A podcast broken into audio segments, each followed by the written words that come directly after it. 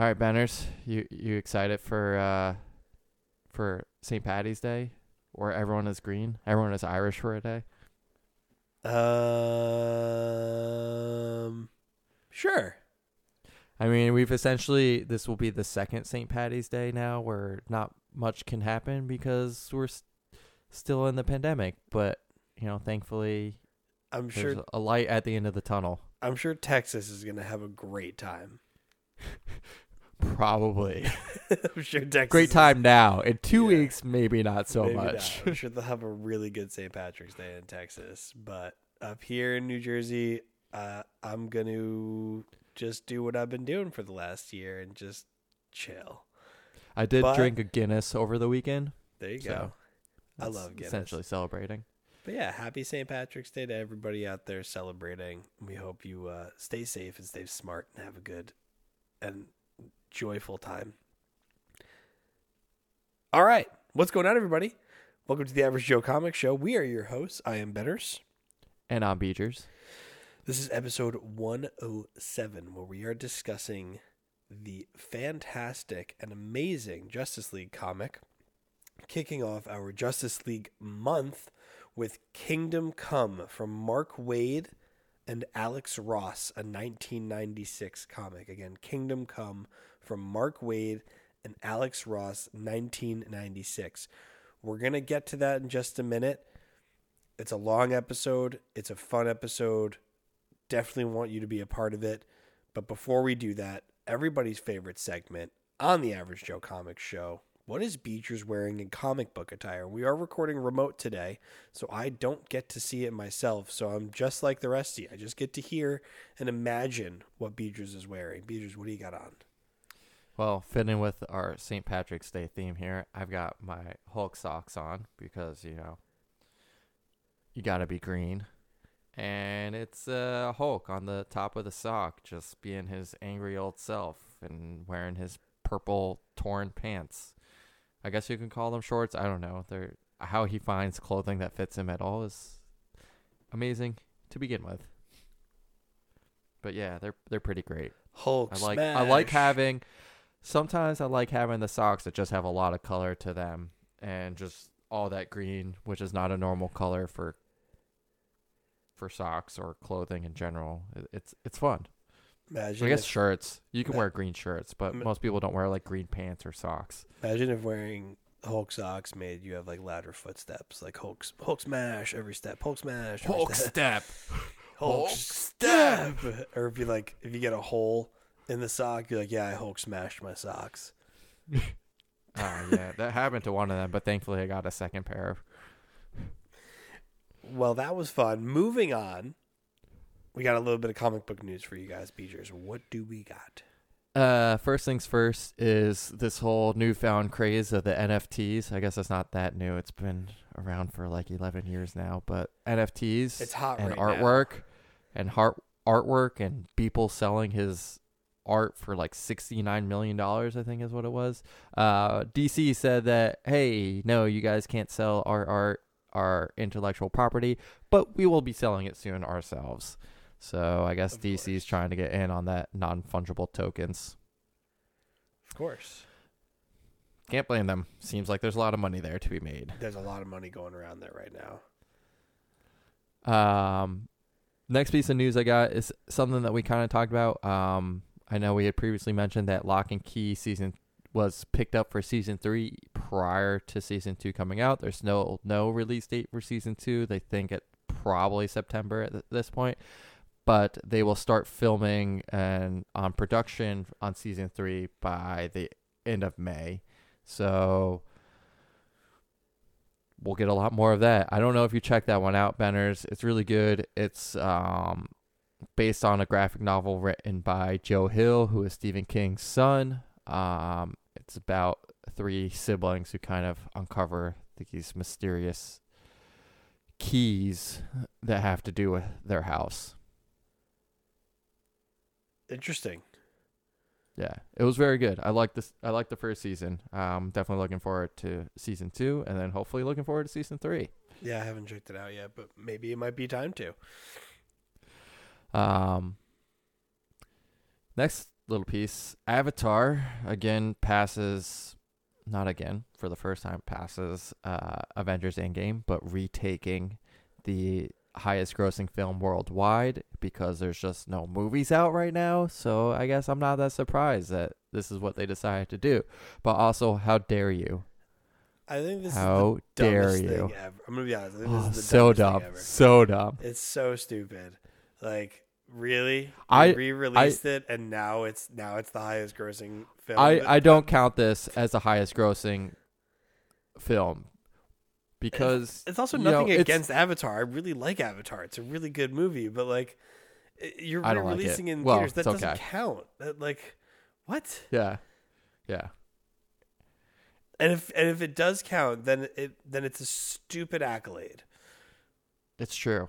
It's true. Then you can just be like, okay, well then Endgame, then Marvel should just release Endgame again so they can pass it again because They're they going probably to. would without a problem.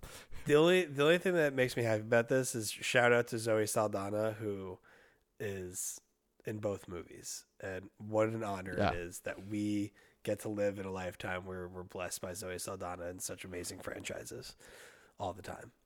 Very accurate. Yeah. There's that is very true.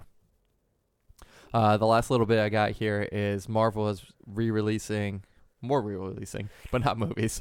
Uh, uh, a bunch of uh, multiple comics related to Wanda Vision, um, which include the Scarlet Witch comic that we had read, uh, the Vision comic that we had read, um, also the Vision and Scarlet Witch by Steve Englehart, and um, as well as House of M, which they can't even keep up with the demand for House of M because of how much it may or may not relate to the show.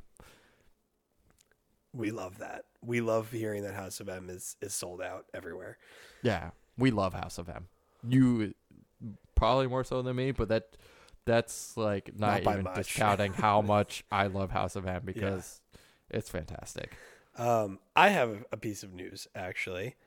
Ooh, and do I go sent, on. I sent this to you earlier, but something really exciting happened in the MCU today. A commercial was released for Falcon and the Winter Soldier, tied with Microsoft and Xbox, and it depicts Falcon, Anthony Mackie, at a Microsoft store with an actor uh, talking about video games and playing through them, and the uh, actor reveals that his gamer tag is NoobMaster69, thus creating canon and revealing who NoobMaster69 is that Thor and Korg are playing Fortnite against uh, in Endgame, which What is just a what a great little way to show us who that is. I know there were a bunch of theories and fans that wanted it to be Deadpool, but I'm I'm okay with this. I'm totally- It's well, a fun little way of resolving so- that. so really quick though one this actor also played a store clerk at the apple store in uh, winter soldier that helps nat and steve So- when they go to the apple store so, so he's, he's switched not even- allegiances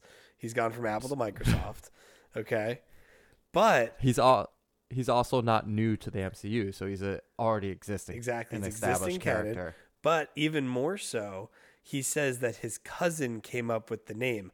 What if he is Wade Wilson's cousin? And it, it could have been Deadpool who made the name and then, you know, and he was playing on the account and then gave it to his cousin. You never know. You never know. One can always hold out hope. But either way, I thought it was really cool. And I, I absolutely love that. And Falcon and the Winter Soldier comes out this weekend. So, Oh, I'm so pumped for that. so pumped. We might have to watch that when we also uh, watch Justice League. Absolutely. That sounds like a great idea. Except I'm probably going to have already watched it. Okay, guys. that wraps up the opening beginner segment to this episode. We're going to get you into it again, discussing Kingdom Come. We hope you enjoy it. Follow us on our social media, Average Joe Comic Show on Facebook, at AJCS Pod. Again, at AJCS Pod on Instagram and Twitter. Give us a like, give us a follow, subscribe on whatever platform you're listening to this podcast on. You can keep up with all of our episodes as they come out. Beejers, did I miss anything? You got it all. All right, guys. But there is one thing that you need to let us know that is coming. Oh, well, that, my friends, is the intro song.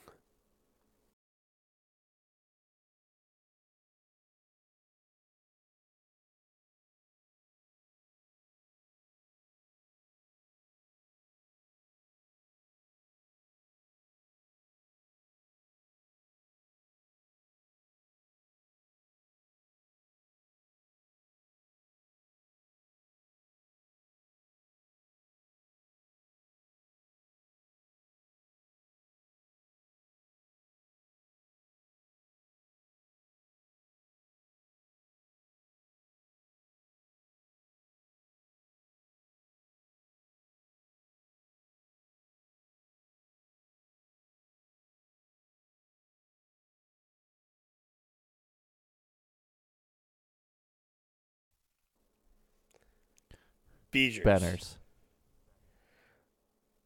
I just made Brenner, and I'm so happy. are you about trying to say you had brunch for dinner? I had breakfast for breakfast dinner. for dinner. I don't know if I had. Yeah, I had. I guess I guess dinner, that's essentially the same as brunch for dinner. What Yeah. what'd you make? Br- brunch is breakfast for lunch. So Brinner would be breakfast, for, breakfast dinner. for That makes sense. Yeah, I think that checks out. Um, what did I make? I made a bacon, egg, and cheese on an everything bagel, and it was absolutely Now delicious. your technique for the bacon, egg, and cheese part. Obviously, the bagel you got to toast. That's separate.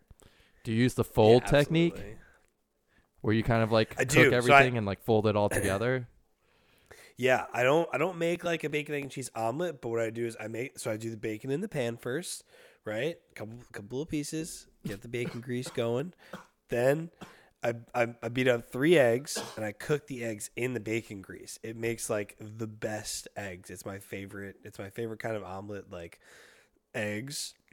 And then I flip the eggs, put the cheese on the eggs, put the bacon on the cheese, and then I do a double fold.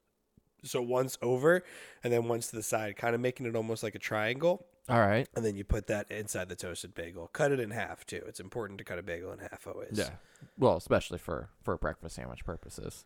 Yeah. If you just put in if you just put in like spread on the bagel, don't cut it in half. Keep it as is. yeah. Yeah. You just eat that like open face even. Too, yeah, you could. know? yeah, I'm cool with that. Also, you don't need to toast Yeah. it if it's a good bagel. Breakfast sandwich, absolutely. whole different game. whole different game, especially like when you're from around here and like you grew up eating it. You know, Yeah, we do love our breakfast sandwiches, we do love our breakfast sandwiches. but that's not why we're But here. we're not we? here. No, no, we're not here to talk about breakfast sandwiches at all, guys. It is. It, it's technically week one of our March theme, which is Justice League. Um, although week one of March was actually the end of WandaVision month, technically. Dude, stop giving the But- fans or the listeners an out. Come on, they just got to accept I the rules we set for them. Yeah, we make up the rules, and the rules make no sense. Uh, we are the kings in this domain, and you are subject to our rule. So, this week, kicking off Justice League month, we read a fantastic comic, um, and we're gonna get into it right now with your spoiler warning. So we we discussed Kingdom Come from Mark Waid and Alex Ross, a 1996 comic. Again, Kingdom Come. Um, if you have not read this comic, I would pause this podcast and go read it. It is absolutely worth I your time. I always love when we get spoiler warnings for comics that are like more than 15 years old, even more than 10 years old. But you know, to be Yeah, fair, absolutely. like we might have listeners who are just like, "Oh, this is what they're reading this week. Okay, I'm gonna jump in on that and keep up, up with them." And maybe they haven't read Excuse me, it. sorry, maybe they're little- just like new to comics, like we were when we started. Absolutely. Maybe they're just friends of the show trying to support us and I I want you to read the comic before you join in on this journey that we discuss, you know? This is also like while it is an old comic, this this is a really great story and it unravels really fantastically and if you enjoy good storytelling and you don't want a story spoiled for you then you know, absolutely Yeah, it's true. go read it. And it's Um, I also I, I also like how every time I do a spoiler warning, I say this is a really fantastic comic, even though the whole pinnacle of our episode comes at the end when we give it a rating. It's true. It's like technically a rating already. you're, you're spoiling you're spoiling our ratings. Absolutely. Absolutely. But yeah, that's your spoiler warning, guys. Kingdom Come again. That is Mark Waid, Alex Ross, 1996. I mean, we're just gonna get into it. So three, two, one. Um, Mad people of- die. a lot of people die in this comic. It's like actually kind of is this is a dark, dark story.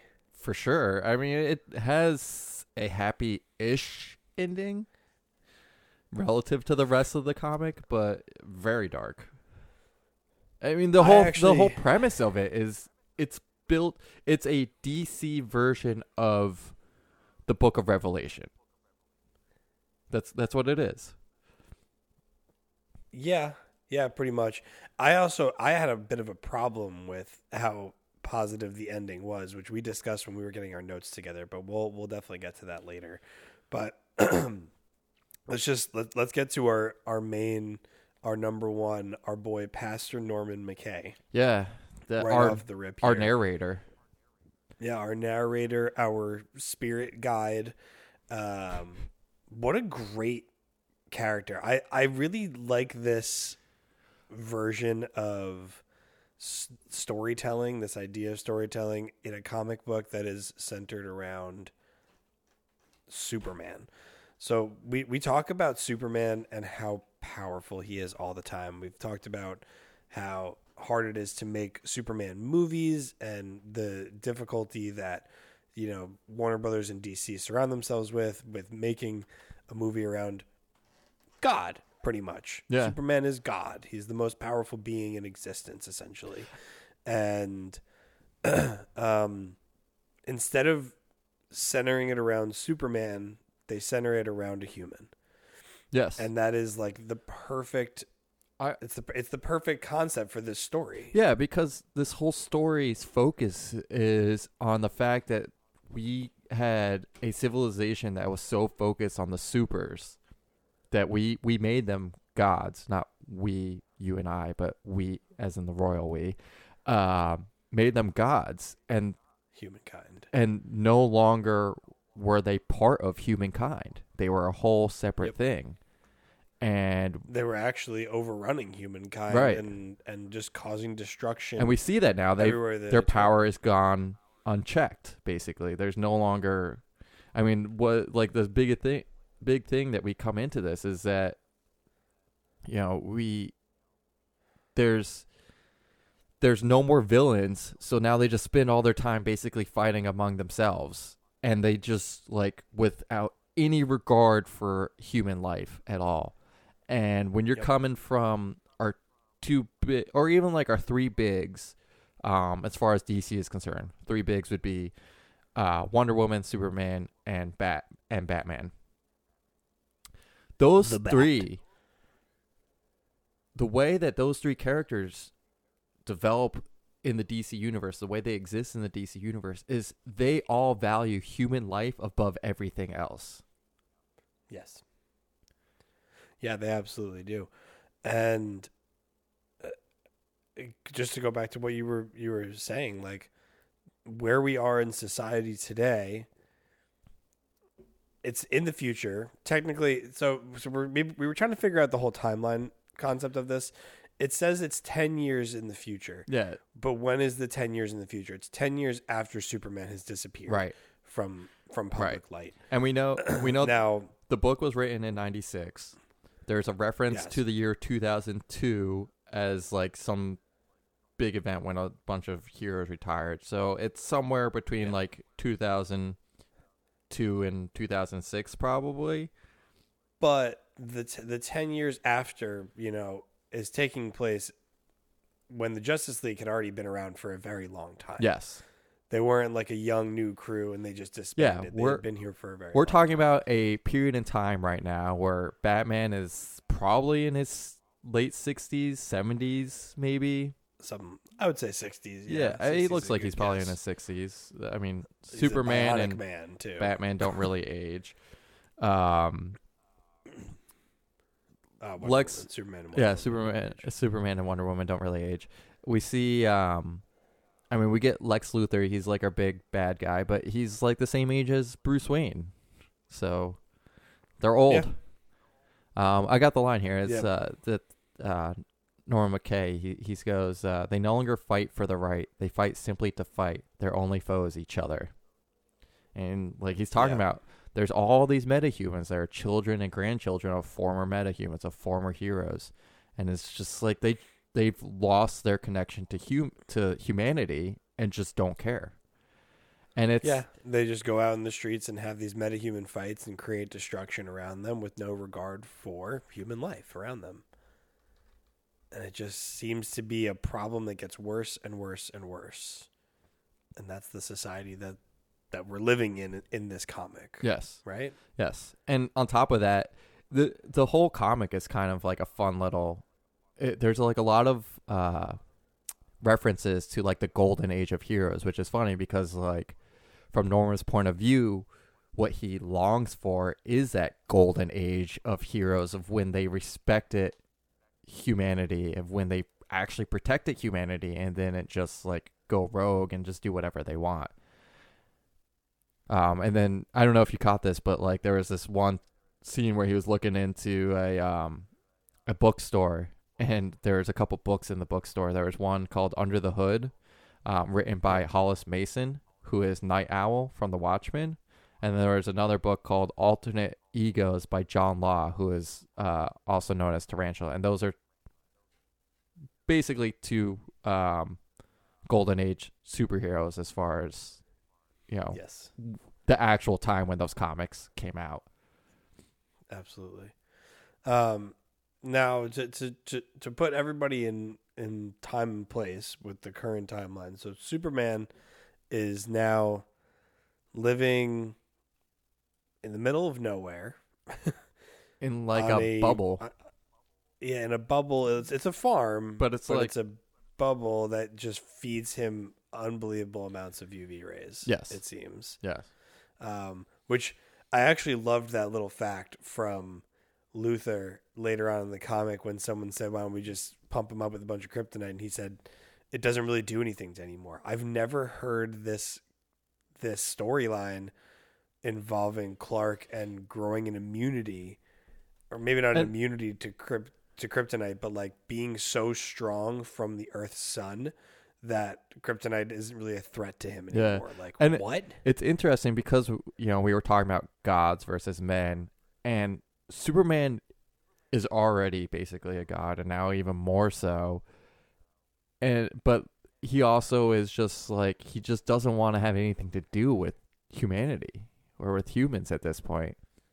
Yeah. and like as nothing to do with powerful as he is and it's interesting because when wonder woman comes and finds him Mhm. he only wants to be called Kal She keeps is- calling him Clark. yeah And he corrects her to call him Kal. Does Yeah. he correct her? Does he say, don't call me that? Or does he say, call i don't i don't remember exactly what it was but it, it's basically him like i'm not clark is my human name i'm uh, that's that person is long gone or at least 10 Yeah, years is. gone i go by i only go by Kal now i'm i'm a kryptonian on earth i'm nothing more than that Yes.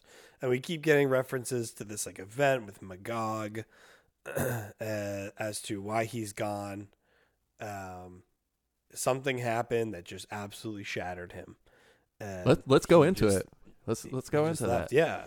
yeah, I'm down. Let's do it. So the the the build up to the Magog a, a moment and event is really fantastic.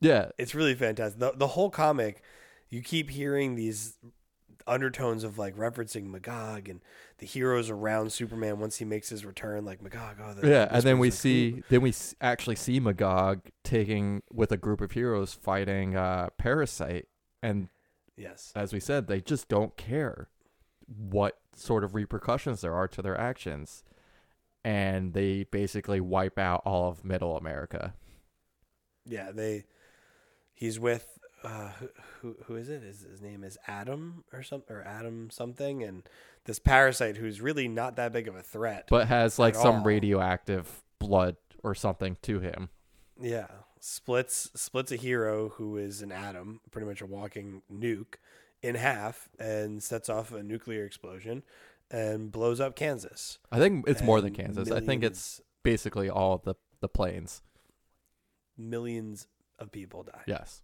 Millions of people die. There's just radio radioactive everything in I don't know how to I don't know how to nuclear talk beach.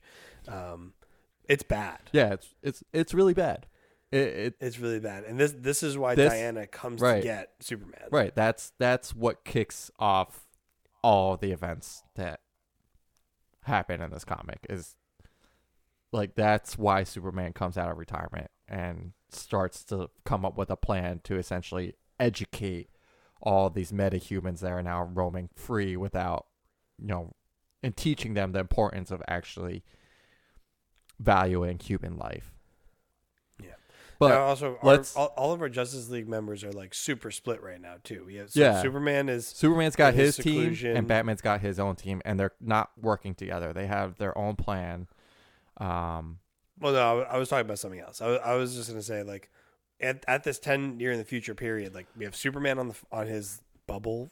oh yeah, yeah. There's basically at, at this point, there's only like four heroes there basically doing anything. Wonder Woman, we get her backstory kind of filled in as, as she is this like new version of herself. She is exiled from from the island, from Paradise Island. She is stripped of her crown. They feel that she is no longer able to uh, create peace between the world Not that and man. she's no longer able to. They feel that she never accomplished the goal, and she's had enough time to accomplish it, and hasn't gotten Yeah. there. We have we have Green Lantern who's built an emerald castle above Earth and is just kind of sitting up there. Well, he It's is. never he- they specified if that's Hal or not. No, they don't say which Green Lantern it is. Um, but it's not that he's just sitting up there. He's just kind of like hanging out in case there's an attack from aliens, more or less. Yeah, yeah. That, that, that's that, I'm sorry. That's what I was getting to.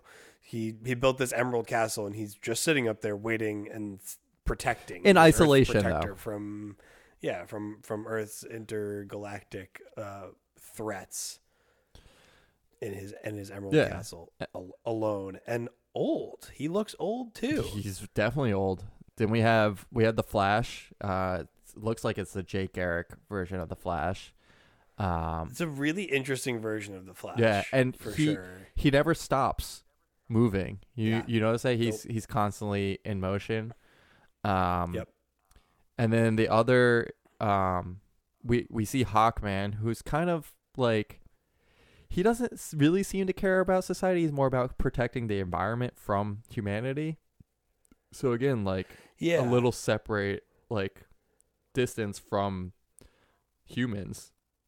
And then we Hawkman have, coming in as as my least favorite Justice League Justice League member as always. and then And then we got uh Batman who um I love he he is it? He's got this one line when uh Superman first comes to try to recruit him. He's like, Remember all those times when we talk about Gotham and Metropolis and how Metropolis was this uh paradise relative to Gotham? Well now look at where we are because he's he's got Gotham essentially under martial law. Yeah, pretty much. He's got like these robot Batmen who just enforce the law, and Gotham seems like a the most pleasant place on earth. Tell me I'm crazy, but like, does Batman like this current Bruce Wayne not give off a little bit of like a Darth Vader vibe? Well, Like minus minus like evil intention, but like the robotic body, the sitting there, like Empire policing Gotham almost. Yeah, like this like, and- weird. and also- it's got a weird vibe too. and also the fact that his spine or something like his neck was broken at some point because he's got the the support that you know all along his back and his shoulders, and all Yeah, and all the way down his him up. arms, basically, so he can actually use his body and use his suit when he needs to. I'm, I I do I really love I love Bruce in this comic so much, and it, it's it's always so interesting to me. It's something that I don't think about often is the relationship between Bruce and Clark Yeah.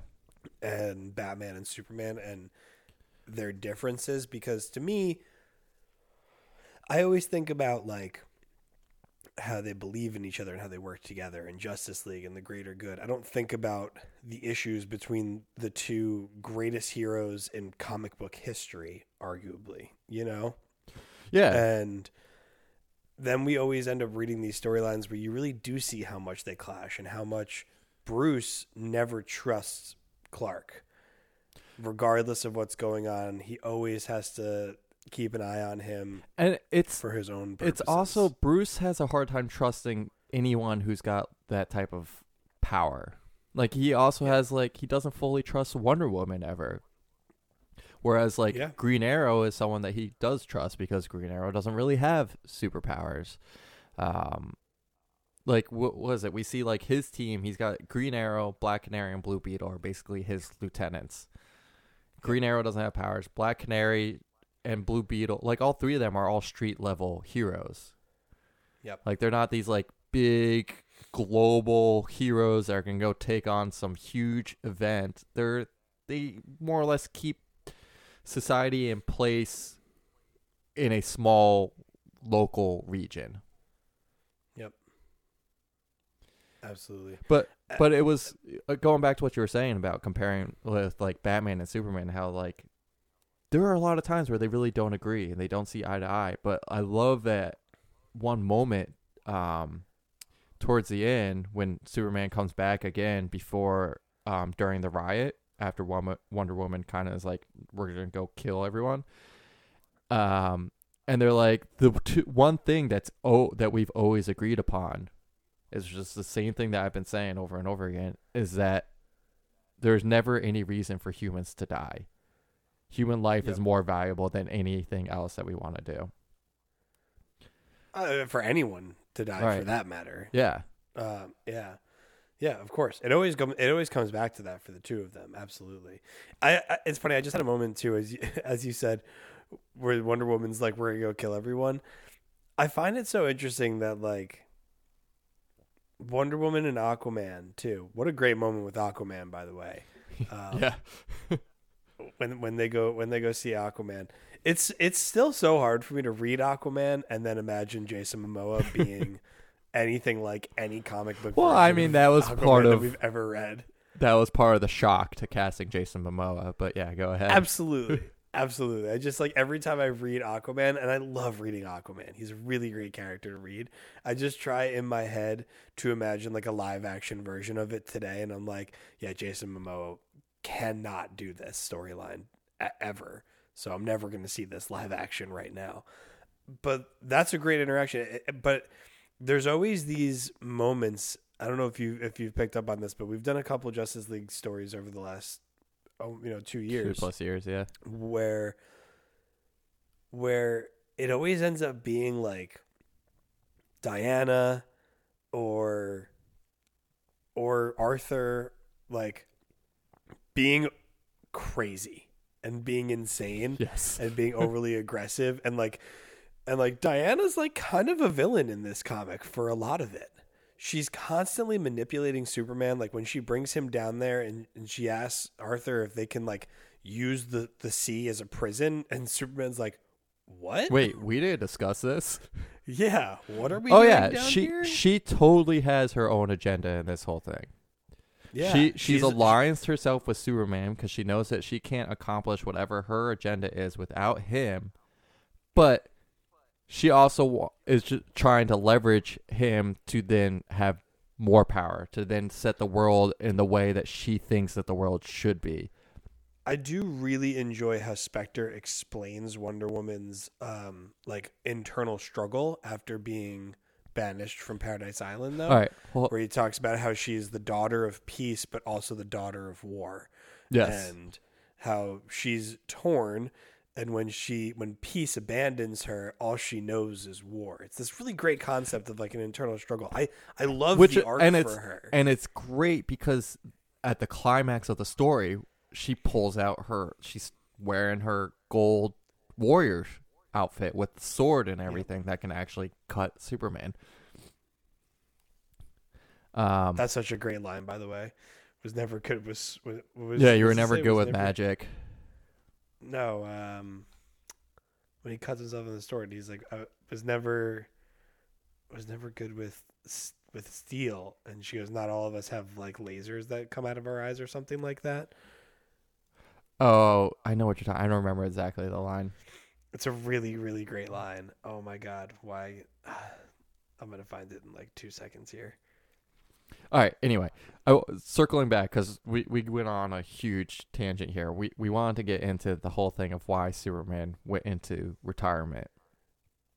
And so, ten years ago, from the point that this comic exists, the Joker is running free in Metropolis. He's he's Yeah. like, you know what? Let me just you know expand beyond Gotham. Let me go find a new city. And he Um, goes I'm to assuming, by the way, I'm assuming it's because Batman's identity has been exposed at this point. Probably. And maybe bat maybe at this point like. Batman has already broken his back or neck or whatever it is, and Yeah, Joker maybe. needs a thrill. He needs to be chased. Assuming it was Bane that broke his back too. Sure. These are just this is just the world that I'm living in and accepting because that's a typical storyline. Yeah, that is you're you're not crazy for suggesting that. Yes. Um, but by the way, by, by the way, really quickly, I found the line. Um, when she pulls out the sword, she says, "I expect to be a soldier." He says, "I will not uh, sanction lethal forces against the rioters." And while he sees the blood in his hand, he goes, "I am uneasy with the blade." And she looks at him, and all of the heroes at Green Lantern's base look at him, and she just goes, "Not all of us have heat vision." It's like, ooh, sick burn. yeah, Not all of us have Um, heat vision. Some of us have to use swords. Superman, okay. yeah. Um, but we yes, we don't all what you were have random powers that can just do whatever is necessary at that given moment. Um, Okay. So yeah, Metropolis, Joker is running free. We know Superman is not willing to kill, just like Batman is not willing to kill, which allows the Joker to have some leeway to just cross these lines because he knows that he can and he's insane. And enter Magog. Yeah. So Magog so the Joker goes out, goes through this he kills a bunch of reporters at the the kills um, Lois. yeah, including Lois. Yeah, which is like one of the big- Daily Planet. Yeah. And the biggest one is Lois because they as they're referenced in the comic is that is what tied Superman to humanity. Now that Lois is gone, he's got no connection to humanity.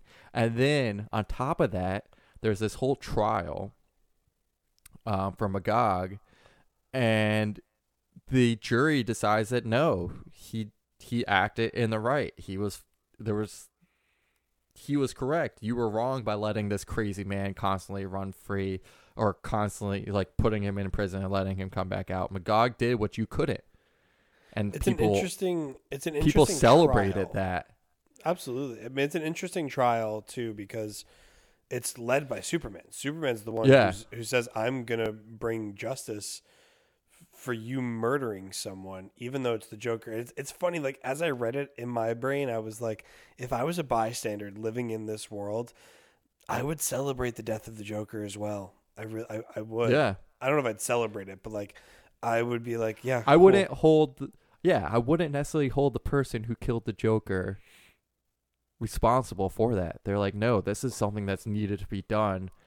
And the heroes that we've celebrated for all these years have not been willing to do it. So thank you for finally doing this because the Joker has killed too many people to this point.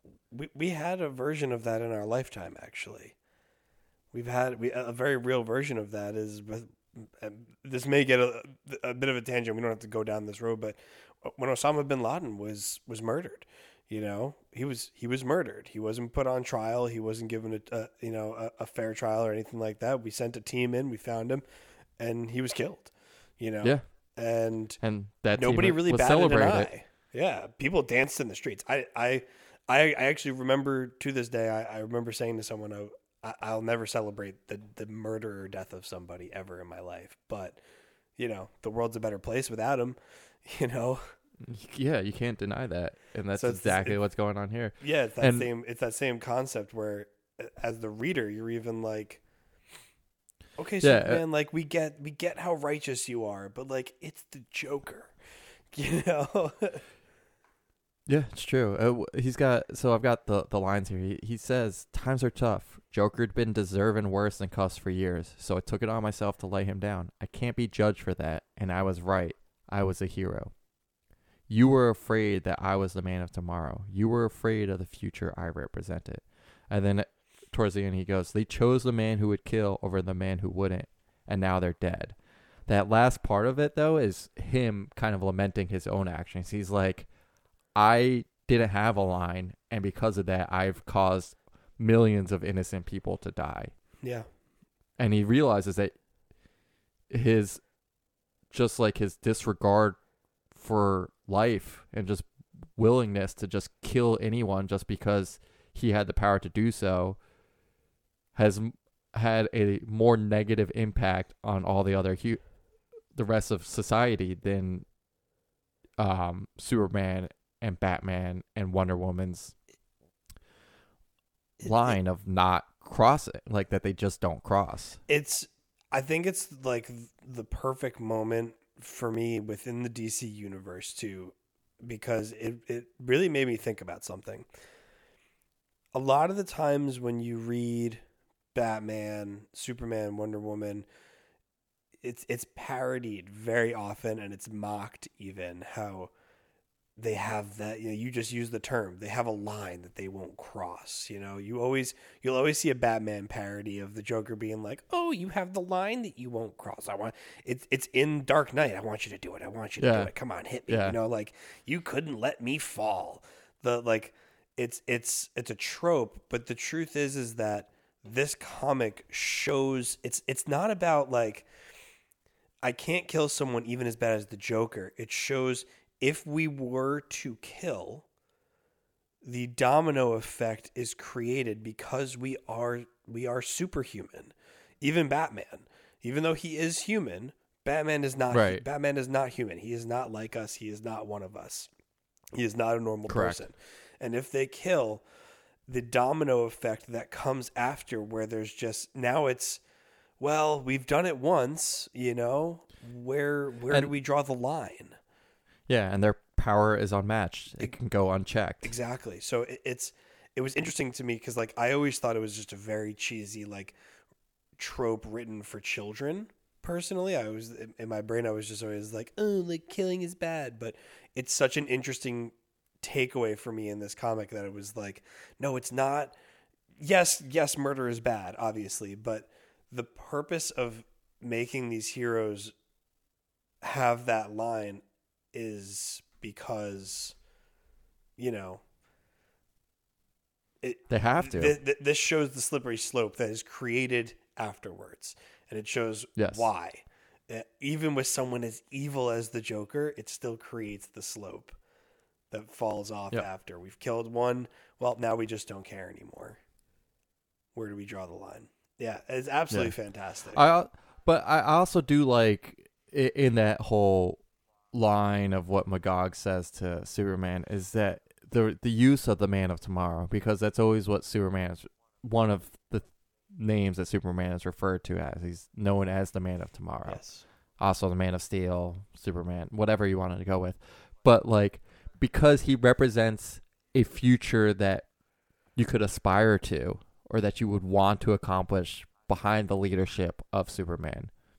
And all this time it was always thought that it's it's a future of peace, of no unnecessary death, of no more villains. Um and then Magog flips the table on him.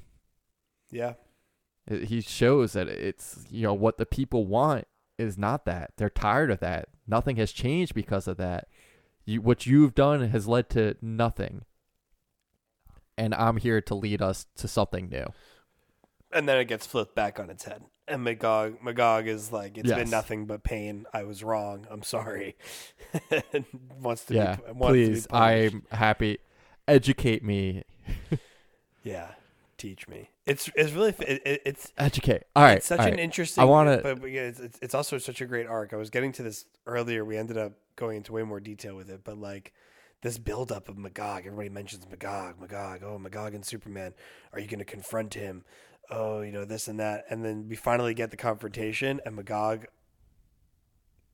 beams Superman, and then just puts his scepter down and takes his helmet off and kneels Yeah. before him, and is like, "I I was wrong," and you're like, "Oh, Yeah. okay." Yeah. Essentially handing the the the crown back the to Superman. back to the castle to the Yeah. king. But that, that that leads to this weird situation where Superman thinks that he almost like a dictator. He he builds this what they call it a gulag, a prison The gulag. for lack of better term. Yeah. The gulag. And he he's trying to re-educate metahumans to understand his perspective. Through like a very fascist and dictator like Right. fashion. I love the one line like one of them refers to him as like the all powerful Oz, which I Yeah, thought was was great. hilarious because it's just a projection of him. But the like all the work he goes through to like set this up. He goes to Apokolips and recruits Orion, who is um Darkseid's uh What a son, what a who great killed what a great Darkseid moment. and what a overthrew great him. moment, by the way. Yeah. Orion is one of the weirdest looking dudes ever because he looks just like Darkseid, but if Darkseid was like But also like a human. Yes. Yes. like right? Like Oh my 100%. But yeah, Yeah, like the whole f- the face, the shape of the face is Darkseid, but with like red hair, and pale white skin, and- just the ultimate Yes, ginger Darkseid. exactly. Just the ultimate ginger Darkseid. But yeah, it's fantastic. He goes out there because on Apokolips, Darkseid's home planet, there's uh, this really great prison. Yeah, There was a prison, prison. construct. So he recruits Orion to help him get. Uh, we find out. I don't know who this guy is still, but Scott Free, who comes I to don't- Earth. Yeah, He's like has escaped from like every prison I ever. guess, I but guess. Scott Free comes and comes to Earth and helps him build the Gulag, and also serves as its warden. Um, Yes. with the help of Orion, who is an ally of Superman's. It, it, it was just a really th- this this comic. uh, Part of me feels like it was an unnecessary part of the comic, but it was an awesome part of the comic. Like, did he really need to go all the way to Apokolips to find someone to help him build this get- superstructure? I don't know, not really, but like it was awesome, and I'm really happy that he did. To us, to the average reader, probably unnecessary. To someone who's probably knows a ton about DC, especially And, in the '90s at this point, it was probably a great callback to different things that were going on. And it's like, oh, awesome, we got Scott Free. Like, oh, it's so fitting that he's the one who's running the the prison. It's also yeah. it's also a really Um, great moment too because it parallels Diana going to Arthur asking if she can make a prison underwater, whereas when Superman goes to Right. Orion, Orion's like, "So what? You want to put your metahumans in prison here?" He's like, "No, I'm not trying to take people away from their home world," which is a very important yeah, thing exactly. to Clark to Kal, who was taken away from his his home world was taken away from him Right. as a child. So, um, but yeah, doing it on his and own. and his goal is to re-educate them. He doesn't want to imprison them forever. Like putting them underwater, putting them on a different planet. The intent at that point is like they're staying there forever. It's also At least putting them, you know, in the plains of the U.S. it's also like in this giant exactly prison. prison cells. It's kind of just like a big structure that they're in. It's like a courtyard. it's like Yeah. Uh, we we don't really get to see it. Although we do see like Magog in his like Yeah, cell, quote yeah. I think there there are cells, But it seems like they can freely walk in and out of their yeah, rooms. absolutely. Um, let's shift focus here really quick onto the MLF. to the to the yeah, MILF. to the MILFs. Uh, we're going to talk about Lex Luthor. Sorry, I had to do it. Lex Luthor and the Mankind Liberation Front. What? A, first off, what a name that only someone of Lex Yes. Luthor's caliber could come up with. Um, and what a what a team. Yeah, so yeah, we we've seen Superman's team. He's got all these former heroes. We've seen Batman's team, and now we've got the MLF, and he's got Ra's al Ghul's successor, uh, Ibn, Which um, who is actually Bruce Wayne and Talia al Ghul's son, that we know better as Damian. Um, there's Cobra, there's Vandal Savage, and there's Catwoman, who her lieutenant is the Riddler, who's kind of a dork as we usually see him as. I'm, uh, But he he does bring up some. I really want to read like their meeting. I want to read like And a then- really good Riddler villain comic where he's not the butt of every joke and Catwoman's like wingman. one day, one of these days, Yeah. we're gonna read a really good Riddler Right? comic. But until then, he's just gonna continue to be like Catwoman's lackey and like just a dork, just consistently. I do love the one line where he's like, "So you're gonna lead mankind? When is a villain Yeah, not a villain? yeah, villain?" it is really fantastic. He just keeps asking questions, and Luthor's like, "Keep your pet under control, Selina Kyle, please." Um, but yeah, I also found it interesting that Selina Kyle was part of this, but I guess that you know, Once a villain, always a villain. because of her unique relationship with Batman, it kind of it You kind of also works. wonder if maybe. and Joker's dead at this point. I also wonder if maybe her and Bruce still had some kind of relationship, and he planted her there. We don't know what their. I mean, 1996 Batman and Catwoman's Well- relationship is very different from the modern day Batman and Catwoman relationship. I mean, Bruce Bruce Wayne is like ten miles ahead of everyone else in the storyline, as he always is. He he's he already knows what's going to happen. He just doesn't know how Well, it's going so to and, and like you you saw that coming the whole time too, where where Batman and Batman Oh, yeah. disagrees with Superman. He's not aligning with him. You know, he doesn't want to help him in this situation. Then you see him show up with Lex Luthor, who also like very clearly has Billy Batson as Captain Marvel, but not as Captain Marvel under his control. Did you know it was him? Because I knew it was him almost immediately. Oh, I knew it Yeah, was Captain Marvel saw him, uh, immediately. yeah. As soon as I, as soon as as soon as I saw him, I was like, "Oh, that's Yeah. that's Yeah. Shazam or Captain Marvel, as he's referred to at this point. He's not Um, referred to as Shazam." But Batman then goes in alliance Yeah, and, like- with Luthor and teams up with him. The second he did that, I was like, okay, Batman's playing the long game as he always does. I okay. I knew he had a plan to turn against Lex Luthor. I knew he wasn't just going to alliance himself with Lex Luthor and be like, "Okay, this is great." I didn't realize that his plan was to figure out what was going on with Captain Same. Marvel. Like, yes, we knew that Captain Marvel was somehow under control of Lex Luthor.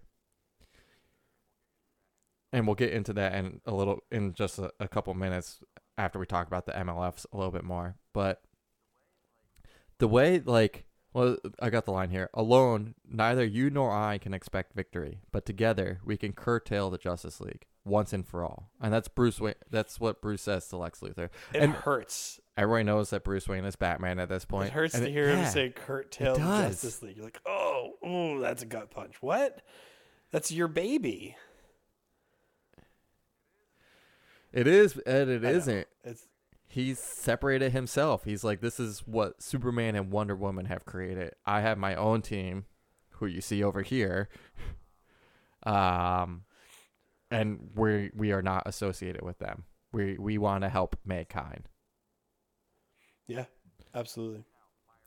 Now, my initial thought when he was there was like, oh, he's just trying to figure out what Lex Luthor is up to. He's trying to figure out if like he's trying like how he's gonna take out Superman, and then he can go help Superman and create peace, um, or like stop Superman from falling into this trap or whatever it is. Essentially, that's what it is. Now, you you ready to talk about Captain Marvel here? Yeah, um, Because he's essentially Yeah, the key to everything. he is the key. I have a key. Woohoo. the it, and it's so interesting because you know our as we know Captain Marvel, as we know Shazam, Billy Batson is a child, teenager, pre, like preteen, somewhere between like twelve and sixteen, more or less, right? Yes.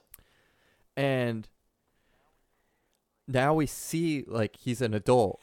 He looks just like his Shazammed version of himself when he's got his powers, except he doesn't have powers right now. He's just a grown man.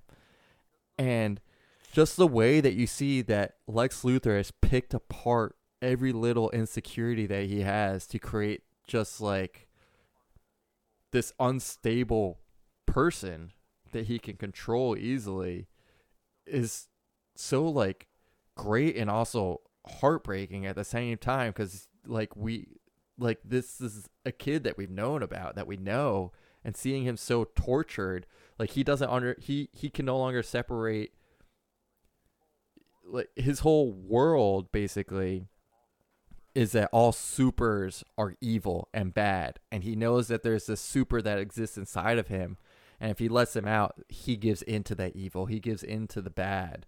He lets out unleashes this terribleness upon the world just by saying Yep. shazam and he's so scared to say anything He just doesn't talk. that yeah Yeah. he just doesn't talk and you just like his the struggle he goes through um Yes. I agree with you. you. I think you kind of summed it up really well. You kind of covered Captain Marvel really well there. Uh, one thing I, have always found really interesting is is how So- powerful Captain Marvel uh, is. Shazam. Um, they can Yeah. sit. Let's just call him Shazam because that's what he's known as now. So we'll, like we'll keep it simple. Marvel because Captain Marvel is Carol Danvers for me. It gets very confusing. Um, Shazam Yeah. Can pretty much go toe to toe with Superman most most of the time. I think at the end of the day, Superman wins that fight nine out of ten times, but he can almost go toe to toe with him in in every aspect, and that happens in this comic for sure as well. In Oh, yeah, battle absolutely.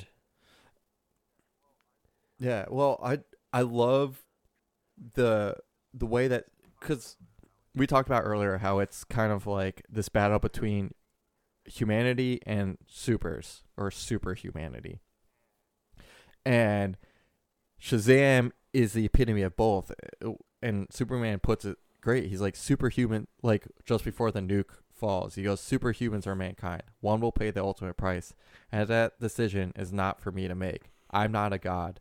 I'm not a man. And then couple lines later, I asked him to choose between humans and superhumans, but he alone knew that was a false division and made the only choice that ever truly matters. He chose life in the hope that your world and our world could be one world once again. And that was like Superman's big line then to the UN. He's like, "We have to be work together. I can't it can't be me working and trying to fix the hu- superhumans. It can't be you and trying to wipe out all superhumans. We once coexisted, and the world was a pretty good place, even though there were some flaws. But it was better than what Mhm. we have now. We need to get at least work back towards that, and then go further.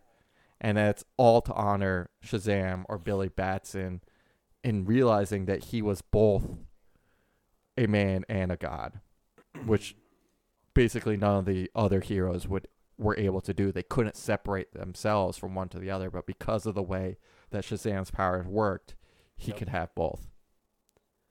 Yeah, uh, it, it's it, it was it's an interesting build up.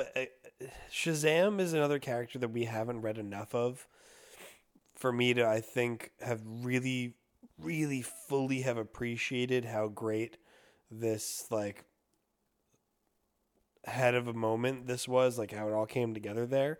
But I know how powerful Shazam is and he really is the perfect choice for that and they and they again the, the writing in this and the storytelling was just so fantastic in this comic like picking him because he is Billy Batson but then he is Shazam. He is both human and superhero. He is both separately in their in, in in their own respective entities it's it's it's really it's an interesting concept we um we talked about it over the whole stretch of the WandaVision month this whole concept of how Wanda is a witch and a mutant you know like being these two different things where you look at Superman Super, Yeah, existing on yeah, two two totally different things that you only see as one most of the time. That is Shazam. He is B- Billy Batson is is a human being, and Billy Batson is not Shazam. Shazam is Shazam. It's it's it's different, but this being is conscious of both and needed to make a decision and made the right decision in the end. Now that decision Yeah. caused the death of a lot more people. You know, we talk when we do our spoiler warnings. We usually joke like, "Oh, like people Oh, died." oh. Like in the beginning of this comic, millions of people died to a nuclear explosion. At the end of this comic, I would say probably Thousands of thou. It's got to be thousands, of superhumans die maybe to a tens nuclear of explosion. thousands of superheroes die. At this at this we have no idea. in the gulag, there are metahumans from around the globe being held there. It's not just America. At Yes. this point in time, they have they have infiltrated like what does he say? Like Germany is under control. Um There was definitely Germans. There were French. I'm pretty sure there were they talk- Japanese. they talk about going to different places. heroes. Batman I'm sorry, Superman and Wonder Woman when they're on the base in space, in the space base, the base of the space, at Green Lantern's uh, Emerald Castle. the Emerald um, Castle. Talk about like the international work that they've done outside of just America. So there's probably tens of thousands of of superheroes that die in this moment, and it's Yeah. it, it's dark. It is scary. It's messed up.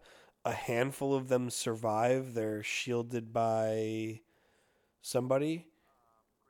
um, Green Lant- the Green Lanterns were able Yes, to protect yeah. some of them, So some of them survive. and then Batman, Batman and Wonder Woman were above Yes. the blast.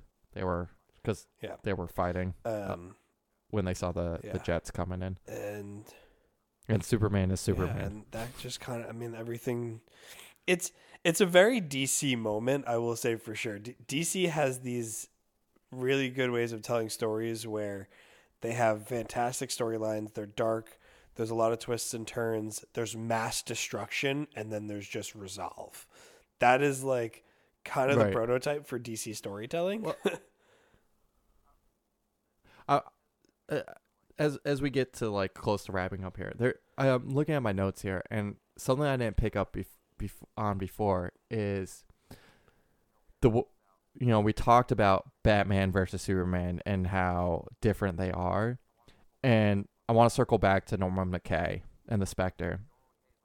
And Norman McKay is like, "Why did you have me follow you all along, if like I couldn't stop this from happening. I couldn't save all these superhumans. Like we had to witness them all dying. Like what was my purpose here? Um, and eventually he he does stop Superman from crossing the line and killing all the diplomats at Yep. the UN. And the Spectre says to him, "You exist to give hope, and that hope is brightest when it dawns from fear." Now, the connection I just made is at the end we kind of get um, Bruce Wayne meets up with Diana and Clark for lunch. They're talking about how uh, Diana is pregnant with uh, Diana and Clark's uh, child, and they want Bruce Wayne to be their his the child's godfather. And Bruce Wayne says to them, you know, are you sure? Like, basically, are you sure you want to do this? But we're of such different schools, you and Clark. You rule by trust. I rely on fear. And it's so interesting that this what the Spectre says to Norman McKay is that the hope that you give is from the fear that exists. And Bruce Wayne essentially is saying the same thing. It's like he sees it as fear, but he creates hope Yep. through that fear. Absolutely. Again, brilliant storytelling. I mean, Yeah. And it's like I if it weren't for the notes and the way I keep my notes, I would have never picked up on that that's a really good. how those two That's really lined up beautiful. I together. do- I, love that. We didn't really talk a lot about the Spectre either. We talked about Norman a bit, but um, Yeah, well the Spectre was his The- guide. I I thought one of the one of the best parts of the comic was actually the moment when the Spectre goes to meet with uh, the Shazam like entity and Uh, when he meets with Ganthet and the Shazam wizard and the other like uh otherworldly beings. and then you just have Norman in the background just talking to that ghost who's like, "Yeah, look me up when you die." I think it was yeah. Deadman. He's just like, "Hey, look me up when you die." You know, we'll we'll hang out or something. That- but I I really enjoyed the Spectre throughout the entire comic. Obviously, you know it, the the travel sequence, the just kind of I mean like again. It's the same concept of the human and the super, and the super the entire time saying that it's not up to me. I'm here to deal the justice, but you need to tell me where justice needs to be dealt because humankind is what needs to be in charge and make the decisions because we cannot. It just continues that storyline Yeah. in every aspect of the story. And a really great relationship too. I mean, it's it's just fun the way he just gets swept up, taken away, and then gets dropped off right where he was again throughout this, you know, and goes on this wild ride and adventure and is just expected to live his life. I I really thought that the end was going to be his life that he had to sacrifice as well and that he was going to see what was his name uh, Wesley or what was his friend's name? uh his friend Yeah. from the beginning. Um who was uh it was Wes Wesley. He was actually he's another golden age hero, Yes, Sandman. yeah, Sandman. So like I I was fully expecting him to have to sacrifice. I expected kind of like a Frodo arc here, where like he's the ring bearer this entire time, and that he has to witness all of this, and that he dies in the end as well. Um, I actually I I thought the story was going to end with him dying and Superman dying, and them both dying, and him being like the spirit of hope, or I don't know. I had this whole other theory for how the story was going to end, and it's not how it ended at all.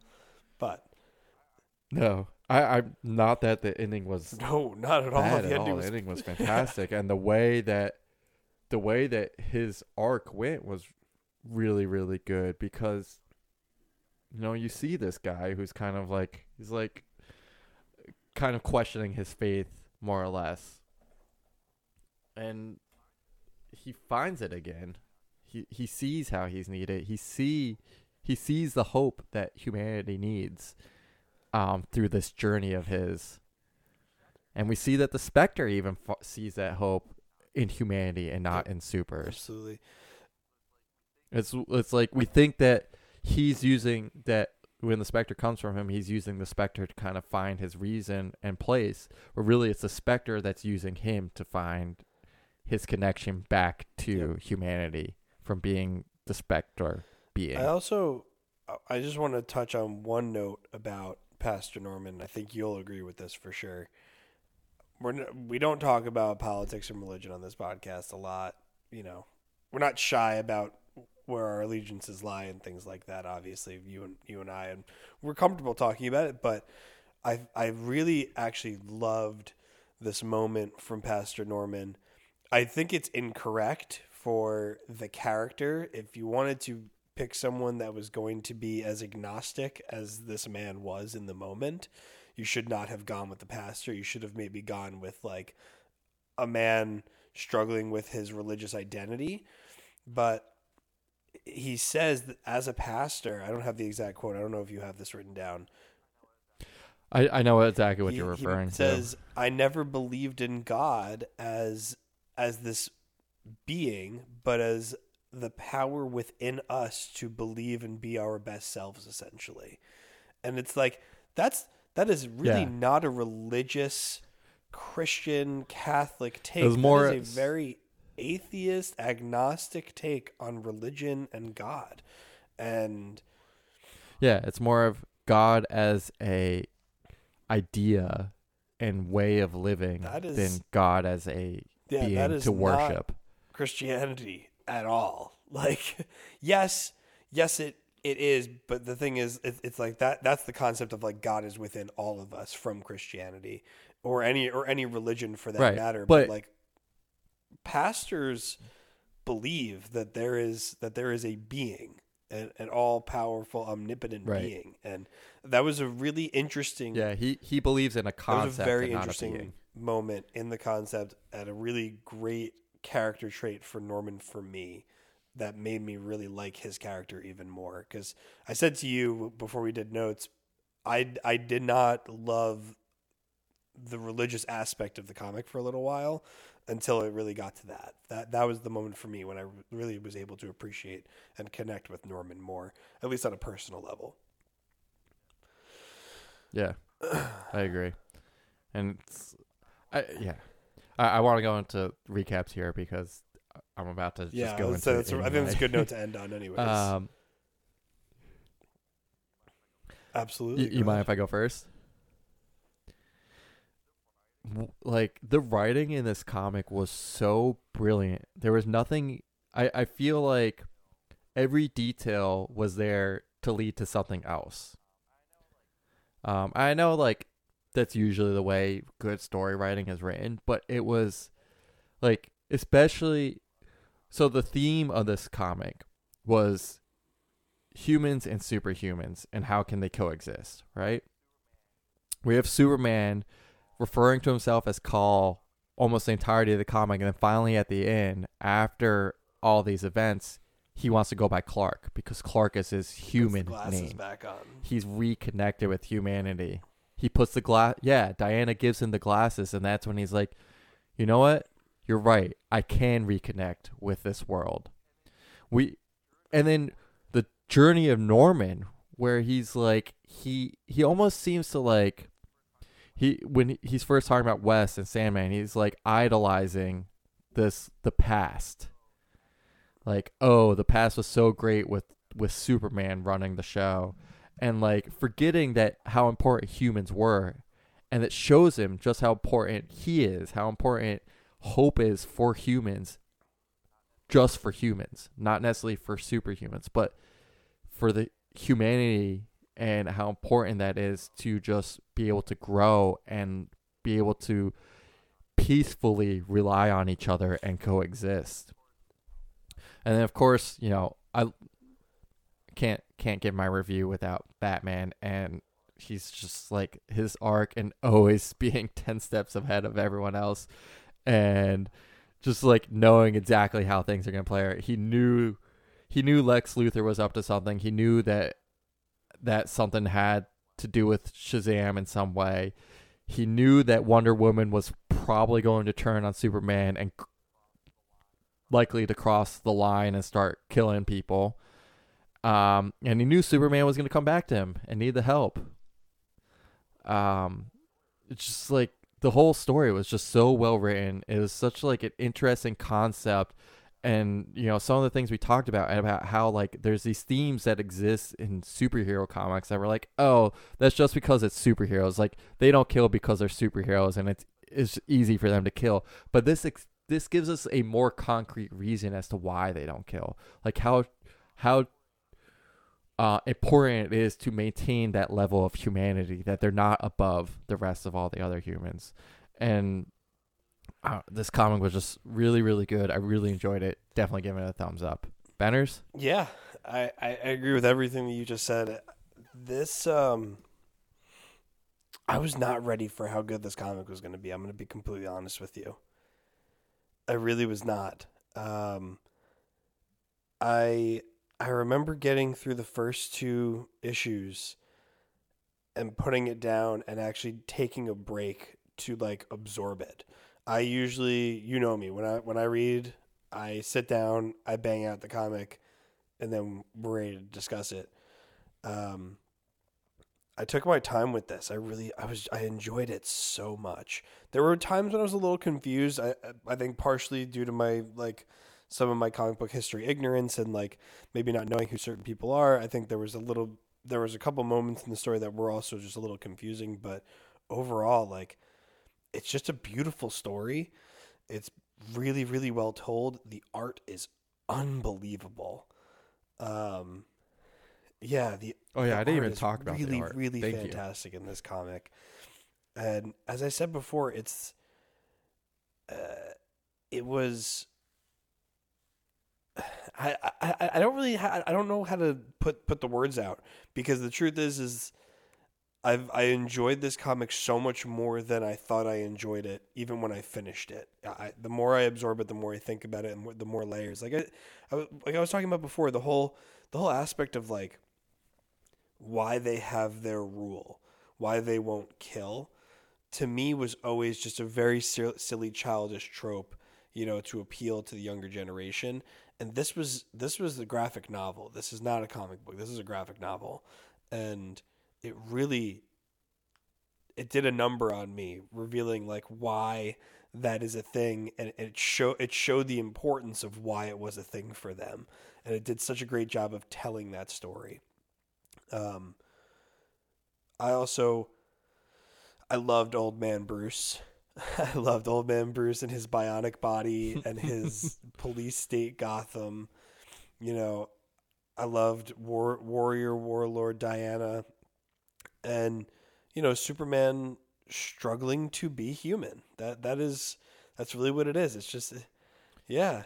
superman ponytail Oh, yeah, Superman ponytail Superman was great ponytail? too. Superman ponytail was really great.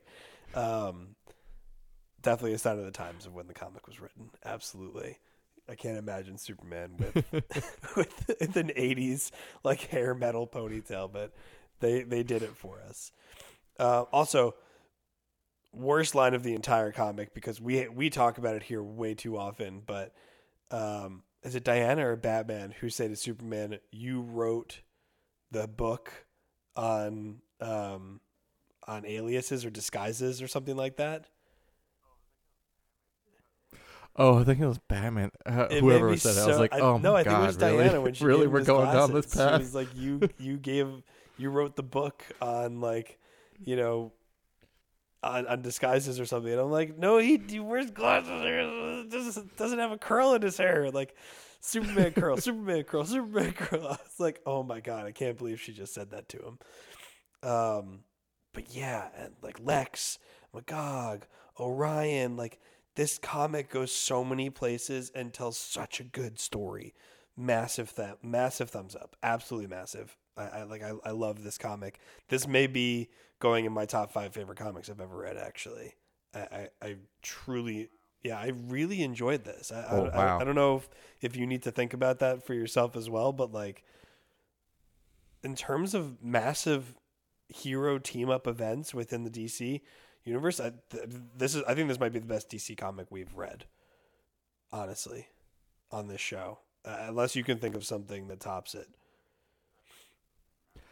I mean, I thought this was fantastic. I it's hard to argue with that. Maybe like one of my favorites is you know which we I- did. you know I love Blackest, Blackest Night, Night. but even this, I know, but I can get. I understand why we would put this above that because of the way everything you just said about like how it changes the way you see heroes and it makes you understand the way that they go about things It's also it's also better like, than almost any other comic. so like we I you know House of M is my favorite comic, right? Uh, House of M is my favorite comic.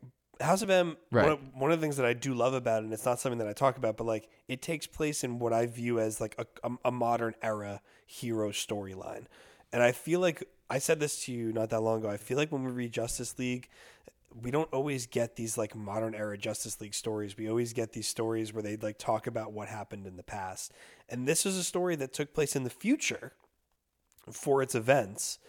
So it was another Justice League story where like we're not getting the events of Justice League going on like an, an active it's always like Justice League got back together kind of a moment that I feel like we read and we find out about like historical events. But it didn't matter to me this time. This story I, it was just amazing, and and it's it's a massive event, by the way. Like, if you're talking about like comic book Oh, stories sure. that have events where like major things happen, when we say tens, there may have been hundreds of thousands of heroes that died that day. It may have been hundreds of thousands. It, it- wiped out pretty much the entire hero population of the world. Yeah, with the exception and of like whoever else they didn't round seems. up, you know. But like, pretty much Right. everyone's gone at that point. That I mean, that's crazy. That that's like a reset, major event within a comic book storyline, and I thought they knocked it out of the park. Yeah, it was, it was fantastic. Yeah, absolutely, massive Uh, thumbs up. So I'm assuming you're giving right, it a thumbs up. That wraps up this episode. We went we went long on this one again, but I mean, a great comic book deserves a great conversation. So uh, no apologies here for that one. Actually, next week, next week we have finally No. it is arrived after years of petitions, debate, demand. Twitter hashtags, Instagram hashtags. I'm sure a lot of behind the scenes politics. The Snyder Cut is finally going to be here. It's actually this week that it comes out. Um, it comes out on Thursday. Yeah, Thursday the 18th. On Thursday at the 18th. To Friday the 19th, kind of a thing. So, something like that. Whatever movies come I- out. I have no idea. Pandemic. Um, But it's gonna be on HBO Max, a four-hour movie. It's finally here. Oh my god! Um, Beatrice and I are setting our expectations at a rational level, hoping for the Um, best. and we will be discussing it next week for you guys. So, watch it. We hope that you enjoy it. We hope that we enjoy it, and we'll have a great conversation about it. We hope we have a have a positive review when we check it out next week. next week. Um, otherwise, follow us on our social media, Average Joe Comic Show on Facebook. Uh, on Instagram and Twitter, it is at AJCS Pod. At AJCS Pod. Give us a like, give us a follow, subscribe on whatever platform you listen to us on. Make sure that you uh, rate and review if you had a good time. Let us know in the comments what you thought. Reply, talk to us, interact with us. We want to know if you enjoyed this comic as much as we did. Um, Beegers, am I missing anything? All right, guys, we will see you next. You got it all, week. my friend. Bye.